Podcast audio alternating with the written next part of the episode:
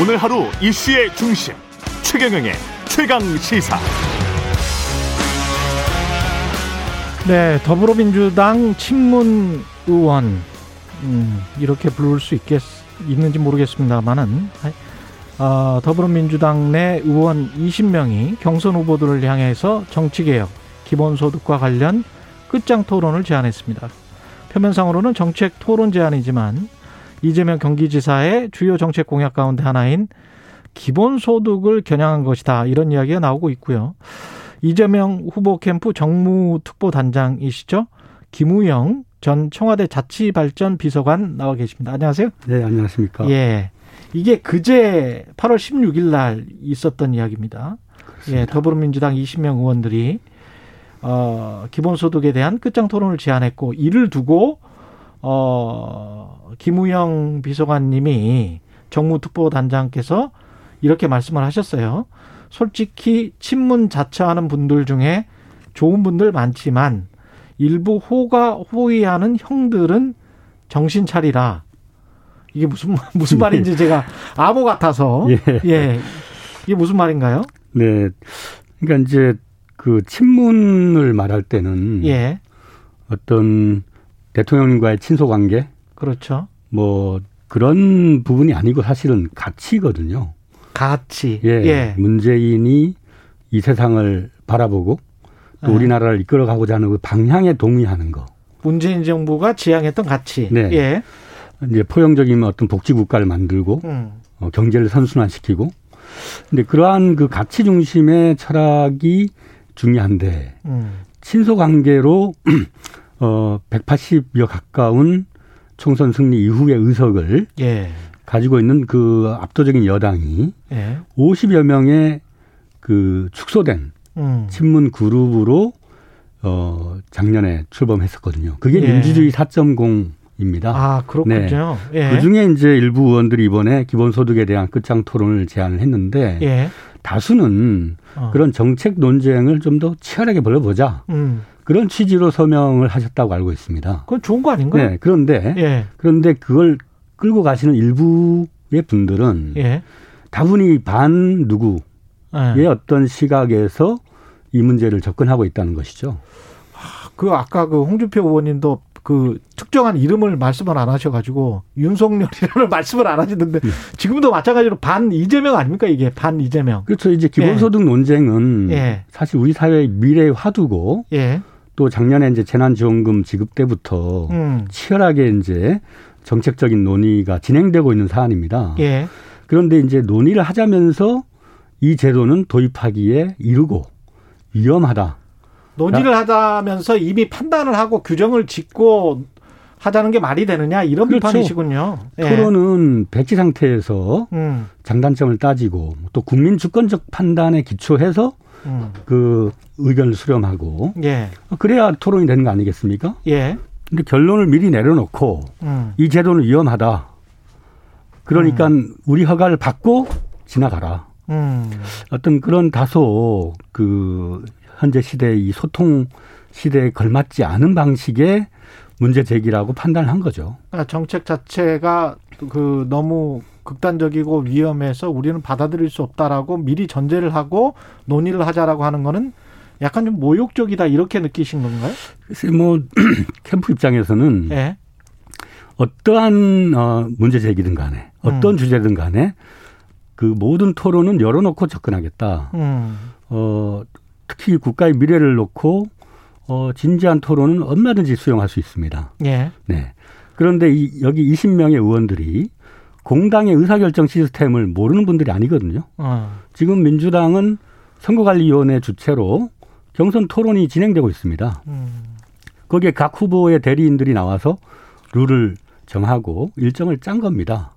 그럼 그 일정 속에 끝장 토론을 넣으려면 이 20명의 의원들이 공당의 의사결정 시스템에 문제를 제기를 하고 예. 어, 당의 의사로 결정을 하도록 건의를 하면 되는 겁니다. 음. 근데 이분들이 어, 우리의 어, 20명의 의사, 의사가 이런 거니까 예. 어, 여기에 따라서 너희들이 어, 우리의 허가를 받고 이 길을 지나가야 된다. 음. 이런 식의 접근은 대단히 좀 권위적인 느낌이 나지 않는가 생각합니다. 그럼 지금 말씀하신 대로 정식으로 공당의 프로세스에 따라서 정식으로 제안을 한다면 그러면 뭐 토론에 응하겠다? 당연히 그렇습니다. 예. 기본소득에 대한 자신감이 캠프 내에는 있습니까? 예, 그렇죠. 처음에 예. 이제 그 어, 출마 선언을 할 당시에 예. 그 우선순위 조정 논란 음, 있었지 않습니까? 그랬죠. 네, 성장이 우선이고 그다음이 이제 기본소득 기본소득 밀렸죠. 네. 예. 요게 이제 그 의도와 무관하게 후퇴론으로 비춰졌어요. 음. 근데 사실 이 기본소득은 이재명 지사의 상징 공약이 음. 되어 왔거든요. 예. 그리고 이제 우리나라가 사실은 세계에서 인공지능이나 로봇이나 예. 이런 첨단 기술 도입률이 매우 높은 나라지 않습니까? 그렇습니다. 자동화율이 1위예요. 그렇습니다. 그 예. 얘기는 젊은이들의 좋은 일자리가 다 기계 로봇에 뺏기고 있다는 거지 않습니까? 대체되고 있다. 네. 예. 그러면 이런 기본소득과 같은 미래의 화두를 가장 음. 먼저 음. 대한민국이 거론하고 논의하고 음. 도입할 수 있는 환경이라는 거죠. 그러니까 논의를 하고 실험적으로 내가 대통령이 되면 어느 선까지 한번 해보자 이거 하고 네.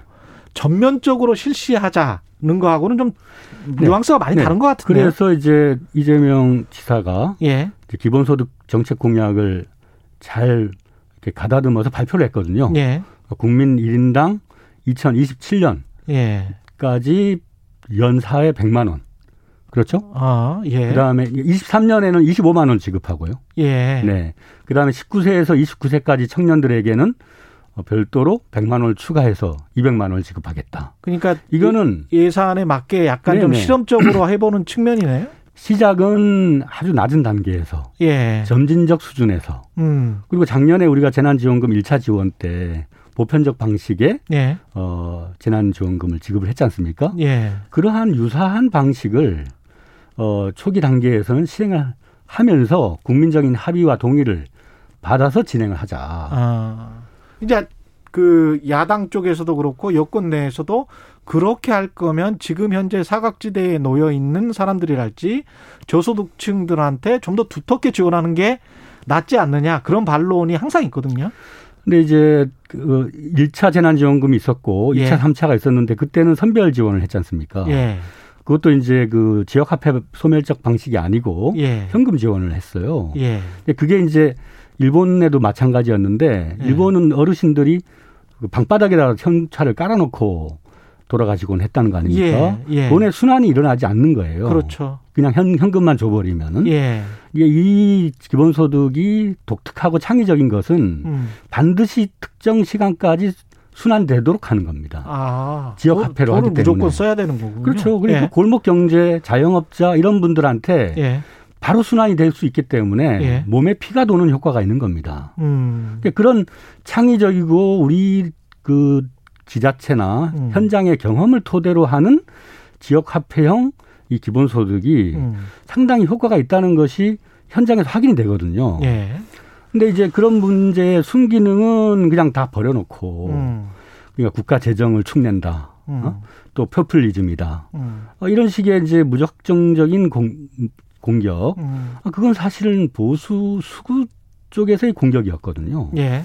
그걸 왜 민주당 안에 어. 포용적 복지 국가를 지향하는 또 강령의 예. 보편적 복지가 민주당의 강령입니다. 음.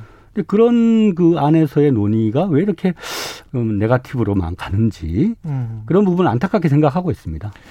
그 경기도민 전원에게 88%가 아니고 전원 100% 전원에게 재난지원금 지급하겠다. 이거는 결정이 된 거죠. 그렇죠. 지금 현재 그렇죠? 경기도 의회의 예. 어, 어떤 제안과 예. 경기도 행정 단위에서의 의사 결정을 남겨놓고 있죠. 그렇습니까? 근데 네. 이제 여야가 합의를 했고 당에서까지 뭡니까 정부에서까지 다 합의를 해서 네. 이루어진 사안이 이제 88% 물론 그 전에 전국민 재난지원금에 관한 논의가 당, 당론이었던 거는 맞고요. 민주 당론이었던 거는 그럼에도 불구하고 이제 국가적으로 합의를 했단 말이죠. 한 다음에 지방자치단체에서 12%에 있는 상위 계층들에게 줘서 100%를 채우겠다라는 게 어떤 의미가 있을까요? 근데 이제 예전에 기억나실까 모르겠는데요. 예. 예 전에 성남시장 시절에 예. 그 산후조리원, 무상교복, 또 청년배당 그런 복지 정책을 폈어요. 예. 이재명 지사가. 예. 그때 박근혜 정부 보건복지부가 어떻게 했습니까? 불이익을 줬어요.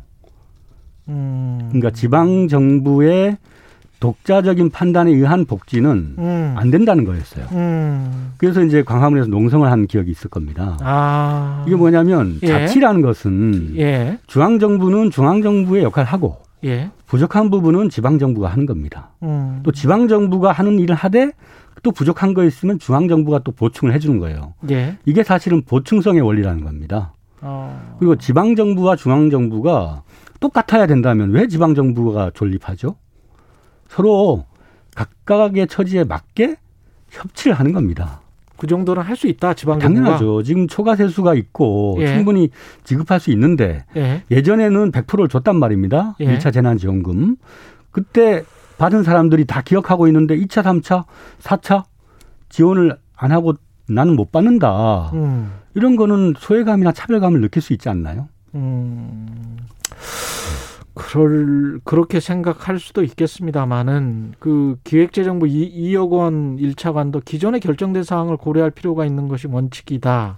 그리고 그 미국식의 연방 정부가 우리가 아니잖아요. 사실은 이제 중앙 정부부터 시작을 해서 중앙 정부의 집권이 굉장히 강하고 그다음에 교부금이 굉장히 강한 나라거든요. 우리나라가.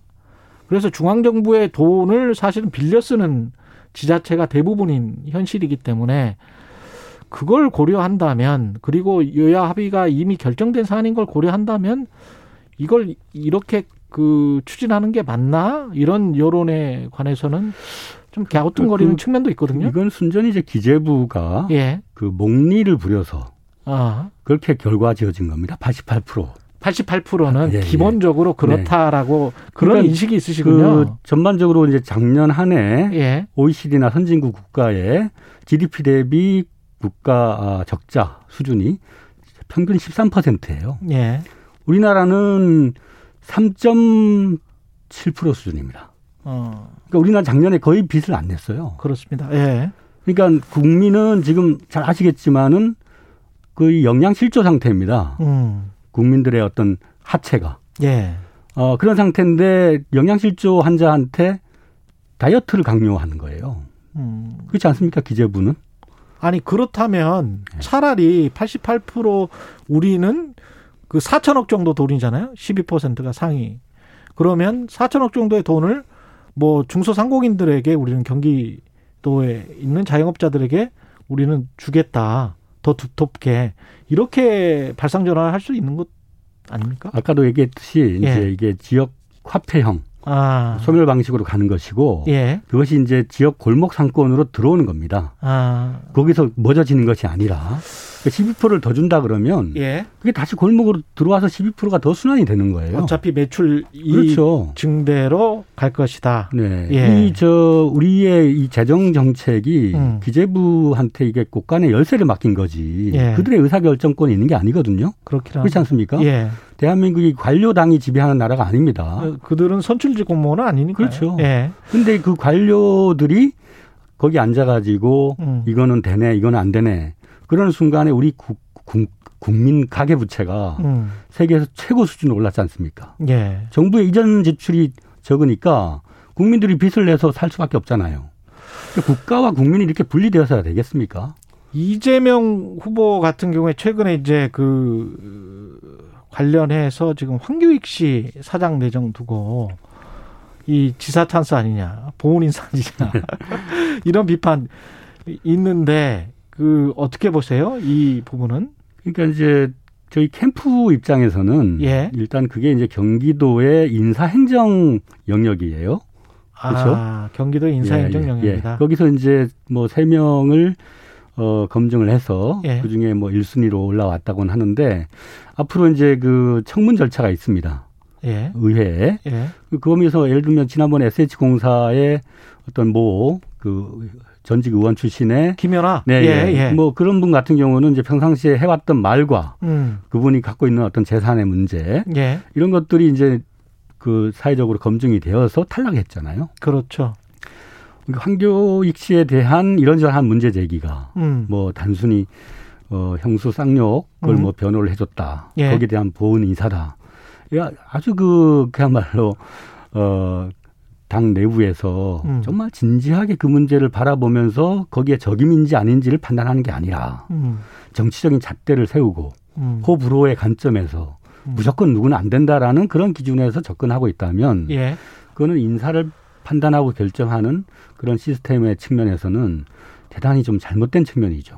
어. 그래서 그 의회 안에서 예. 그분이 평상시에 어떤 행실에 문제가 있다거나 음. 혹은 뭐 도덕적으로 어떤 어, 재산상의 뭐 예. 결함이 발생했다거나 예. 혹은 이 직을 행할 수 없는 음. 그런 소양의 부족이라든가 음. 이런 걸 검증해서 예.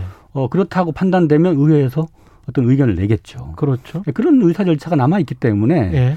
이 대선이라고 하는 정치 공방 속에 인사의 문제를 그렇게 끄집어서 확대 공격할 필요가 있는가? 그러면 그 절차 안에서 경기도 의회에서 뭔가 반대 의견을 내면 이재명 지사, 이재명 후보는 그거를 의회의 의견을 그대로 수용할 뜻이 있다? 당연하죠.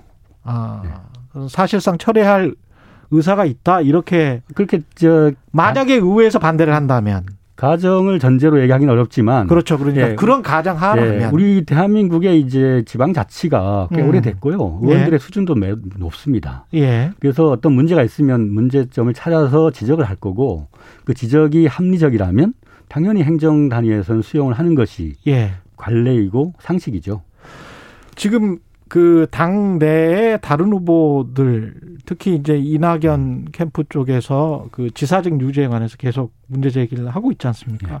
이 부분에 관해서는 어떻게 생각하세요? 지금은 다른 때가 아니고 예. 그 팬데믹 음. 상황이고 여러 가지 이제 백신 수급 문제 음. 또 이제 방역 문제 우리 국민들의 어떤 바이러스와의 전쟁 속에 있습니다. 이 속에서 치르는 정치적 경선은 국민들의 삶을 가장 먼저 고려하고 거기에 입각해서 어, 책임감 있는 공직자로서 자세를 갖는 것이 중요하고요. 음. 그런 측면에서 또 법과 당의 기준이 있습니다. 예. 언제까지 사퇴하라고 하는. 예. 그 기준에 따르면 될 일을 가지고 뭐 지사 찬스니 뭐니 이렇게 그 직을 관두라고 공격하는 거는 음. 다분히 국민 삶의 문제를 바라보지 못하는 음. 그런 결과를 초래할 수 있죠. 예. 만약 어? 사퇴를 했는데 예. 뭐 어디서 불이 났다거나 무슨 재난이 났다거나 음. 그러면 저 사람 저 어, 정치 노름에 빠져가지고 사퇴하는 바람에 리더십에 공백이 생겨서 또 저랬다. 그런 아. 공격이 올 거 아니겠습니까? 알겠습니다. TV 토론 관련해서 어제 TV 토론 어떻게 보셨어요? 그 요새 그리고 지지율과 관련해서도 캠프 내에서는 어떻게 보고 있는지도 좀 궁금하네요. 어떤 그 지지율이 음. 하루아침에 이렇게 그 순간 이동을 할 수 있는 건 아니고요. 예. 어떤 축적의 시간이 있어야 되고. 지금 요새 근데 그당 예. 후보들에게 공격을 굉장히 많이 받아서 예. 지지율이 조금 좀 위험하지 않나 그런 캠프 내 위기 의식 같은 건 어, 없어요? 그렇진 않고요. 일단 예. 경향적으로 보면은 예. 그 ARS 같은 경우는 음. 그 정치 고관여자들, 예. 어, 정치적 관심층이 높은 분들이었 이어서 음. 거기에서 보면은 약간 보합적인 그런 부분이 나오고요. 예. 정치 중관심층. 음. 어, 이제 평범한 국민들의 시각에서는 예. 어, 이재명 지사에 대한 호감도가 높고 예. 또 여러 가지 그 기대치가 상당히 있습니다. 예. 그리고 우리 경선이 좀 더 포지티브한 방향으로 음. 국민 삶의 문제로 이 민주당 경선이 이루어진다면은 음. 서로 동반 상승할 수 있거든요. 음. 근데 이제 너무 지나치게 이제 네거티브나 이런 것들이 많이 와서 네. 좀 안타깝게 생각하는 거는 예를 들면 이낙연 전 총리 예. 이런 분들은 뭐 벽시 총리라고 불릴 정도로 예. 아주 깨알 같은 민생 음. 어, 대안 같은 걸 갖고 계신 분입니다. 예. 어, 그런 그 포지티브한 거를 드러내서 정말 어, 발전적이고 그 상호 음. 상승할 수 있는 음. 그런 경선을 얼마든지 할 수 있었거든요. 음. 그러니까 지금도 아직 충분한 시간들이 있습니다. 예. 어디 뭐 인격을 문제 삼고, 예. 뭐 과거의 어떤 음? 그 사람의 잘못을 반복적으로 공격하고. 음. 아, 그건 물론 그런 네가티브도 필요하면 할 수 있겠죠. 예. 그러나 본인이 그 국가를 어떻게 경영할 건가. 음. 나의 공약은 뭐다. 음. 그게 기억나는 게 없잖아요. 지금 만약에 본선에 간다면 네. 윤석열 후보가 야권의 일이기 때문에 지지율에서 확실한 우위를 점할 수 있는 어떤 전략 같은 게 있나요?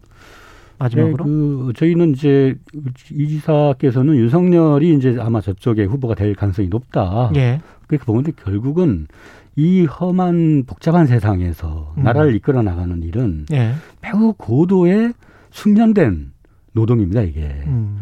근데 지금 아시잖아요. 예. 정치 출 어, 하겠다고 선언하고 난 이후에 음. 행보들을 보면은 너무도 기대치에 미치지 못하고 있습니다. 예. 그 공부해서 될 일이 아니에요. 음. 이거는 오랫동안 이 근육이 쌓이는 것과 같습니다. 정치라고 하는 것은. 예. 사안을 바라보면 어떤 문제의 본질이 뭔지를 캐치하고 누구하고 소통해서 어떤 해법을 찾아야 되는가는 음. 감각으로 경험으로 축적돼야 되는 겁니다. 근데 쉽지 않다. 예, 뭐 음. 검찰로서 어떤 칼을 휘두르는 그러한 기백만 갖고 음. 이 대한민국의 이 복잡한 현실을 경영할 수 있다. 음. 국민들이 그렇게 그 수준이 낮지 않거든요. 알겠습니다. 여기까지 하겠습니다. 오늘 말씀 감사하고요. 이재명 캠프의 김우영 정보특보 정무특보 단장이었습니다. 고맙습니다.